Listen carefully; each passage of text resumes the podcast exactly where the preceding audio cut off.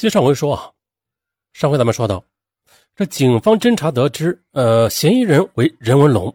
可是啊，这任文龙却在沈某夫妇失踪之后，就悄悄的离开了村庄，不知去向。在二零一三年一月十七日，任文龙的哥哥任云鹏也突然离开村庄，赶到西安去了。嗯，他去那里干嘛呀？是不是给弟弟通风报信啊？于是啊，警方便盯紧了任云鹏。第二天。任云鹏再次乘火车准备返回洛川，而弟弟任文龙却始终没有出现。警方不能再等了，他们抓捕了任云鹏。至少他是一个知情的人嘛，应该知道他弟弟在哪里。可是任云鹏随后透露的消息，果然是警方最为担心的事情。任云鹏告诉警方，虽然知道弟弟不老实本分，但是收到这条充满绝笔口吻的短信，他一时不知所措。此时的任云鹏很迷茫。他不知道该怎样去收拾这个残局。原来的任文龙，他有可能是犯了罪，做了大案，不敢回家了。也就是说呀，很可能这辈子都不会再回来了。在得知任文龙要远走高飞了，年迈的母亲要求任云鹏一定要把弟弟给找回来，所以啊，他这才匆匆的赶到了西安。而根据任云鹏说，嗯，在哥俩以前常住的小旅馆里，他找到了逃亡途中的弟弟了。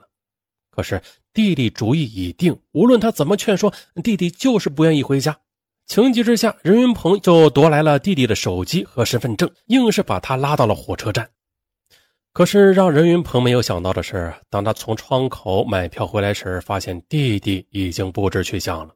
也就是说，抢劫杀害沈某夫妇的犯罪嫌疑人任文龙彻底的潜逃了，甚至连身份证和手机都留给了哥哥。显然呐。他不想给警方留下任何的线索，任文龙不知去向，亡命天涯，那么对这个案子来讲，就根本不能算是破了案。警方认为，任云鹏对弟弟所做的事儿，既不是一无所知，也不是完全的置身事外。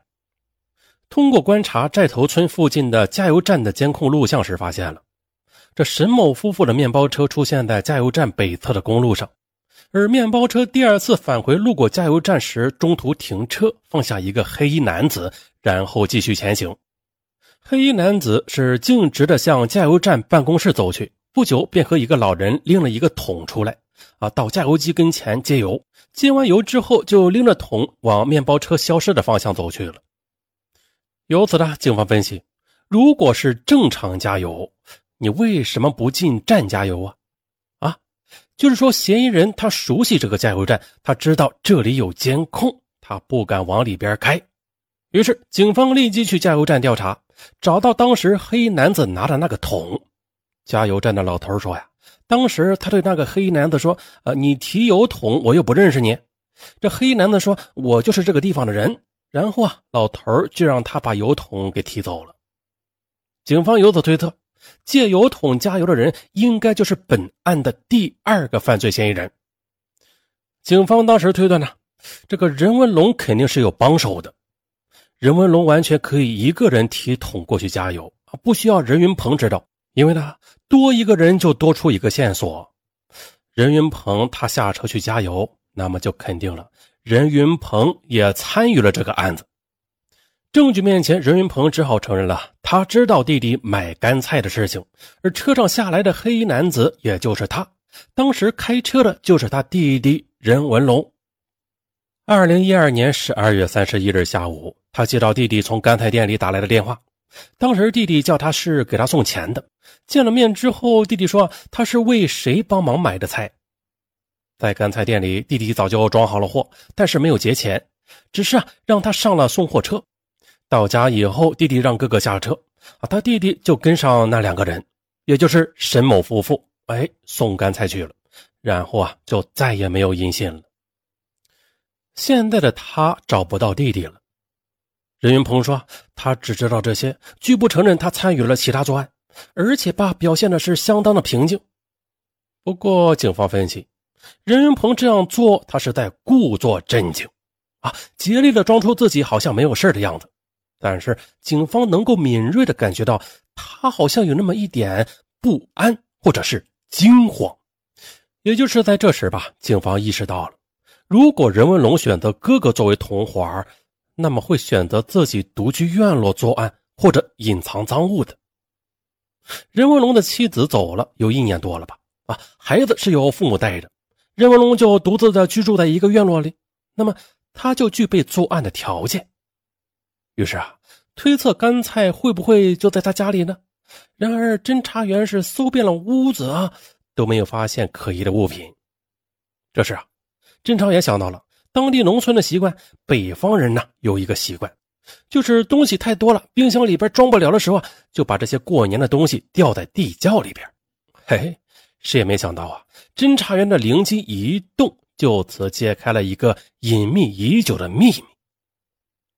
当民警用手拨开地窖的那一刹那，民警们的心呐，是真的掉到了嗓子眼儿地窖一拨开，东西啊全出来了，有鸡啊、牛肉啊之类的成件的东西。侦查员们心里一下子就觉得找对了，在院落后面棚子中的土窖里，警方又找到了另外的部分赃物。眼看是隐藏多日的赃物被警方一翻出，任云鹏自知不能继续隐瞒了，只好承认自己参与作案。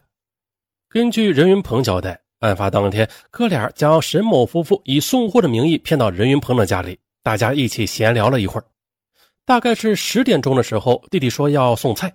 可这主人家没有车，这菜呀无法送过去，于是就叫菜店的男老板和兄弟俩一起去，女的在任云鹏家里看电视。可是当送货车路过一个路口时，坐在后座的任文龙突然说：“走过了啊！”要求司机沈某掉头。当时车子在转弯，车速是比较慢的，弟弟任文龙就开始动手了。任文龙突然的就勒住沈某的脖子。而遭遇到突然袭击之后，身强体壮的沈某便激烈的反抗。在沈某反抗的同时，弟弟任文龙让哥哥任云鹏帮忙，于是啊，任云鹏就压住沈某的两条腿。很快的，沈某就不动了。如果说当时任云鹏是被动的参与杀人，那么他还有另外一个选择的，那就是阻止杀人。可事情却恰恰相反。随后，任文龙驾车回到任云鹏的家门口。任云鹏招呼毫无防备的沈某妻子上了车。任云鹏他清楚的知道弟弟是要做什么，而他没有任何相劝啊，还将沈某的妻子引上了车。也就是说啊，他和弟弟合谋一块杀死了沈某妻子，将沈某夫妇野蛮的杀死之后，这两兄弟将二人抬进房中，开始搜刮他们的财物。任云鹏将干菜卸下，藏在自家的储物窖里。而任文龙则把目标对准了沈某夫妇的钱财，他搜出了沈家的钥匙，驾车回到白水县的干菜店中，又搜走了四百八十多元的大额现金。沈云鹏称，在凌晨时分，他又帮弟弟将沈某夫妇给抬上车了。此后的他就再也没有参与了。弟弟就不让哥哥知道他到底是把人拉到哪里去了。之后，任文龙就开着车走了啊。任云鹏闭口不谈尸体的去向，可谁也没有想到啊，他这样做只是为了隐藏一个更为惊人的秘密。那还能有什么秘密？各位听友猜一下。警方和任云鹏进行了数次交锋，任云鹏就是不开口。任云鹏狡辩的意识比较强，你认为他掌握多少，他就给你说多少。就像是挤牙膏一样。可是啊，接下来的，从任文龙发给哥哥的短信中，办案人员似乎是看出了某种破绽。这个短信是遗言性质的啊，为什么给他父母的交代呀，给他妻子的交代呀，一辈子的交代？那这些交代为何不给父母以及妻子直接交代呢？而是给他哥发一个短信呀？嗯，很反常。这让警方怀疑，这条短信可能并非出自弟弟任文龙之手，而是任云鹏随身带着弟弟的手机。哎，完全的有可能自发自首啊！那么任云鹏会不会给警察玩把戏呀？就是我弟干的事啊，与我没有关系。可是任云鹏为什么就那么确信警方不能找到逃亡外地的任文龙啊？由此，办案人员进行了一个大胆的推测。任云鹏很可能把弟弟任文龙也干掉了，咔嚓，杀人灭口。最后，警方推测了，任云鹏编这条短信的目的，无非就是想把他干的所有的事情全部的栽赃给已经被自己杀害的弟弟身上，然后再把弟弟的妻子、孩子以及父母这么一养啊，那么他就从一个杀人狂魔瞬间的变成了一个大孝子。哈，这迷局一旦被识破，任文鹏再也无心反抗了。最终的，他承认了自己亲手杀害了弟弟任文龙。真相是这样的：一月九日晚上七点多钟，弟弟任文龙来到了任文鹏的家，说他上一次啊，也就是十二月三十一号也没有弄到几个钱现在他急需要一笔钱。然后弟弟对哥哥说：“听说你有一个同学在街头庙，我们过去啊，从他那里弄一笔钱。”可是呢，由于刚刚杀害了沈某夫妇，这任云鹏一直担心事情暴露啊，并不想冒险再次作案。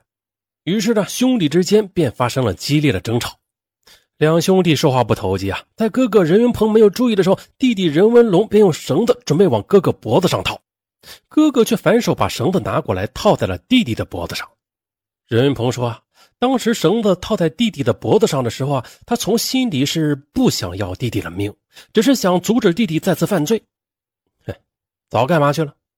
其实说白了，任云鹏杀弟弟的意图，目的就是为了保护自己。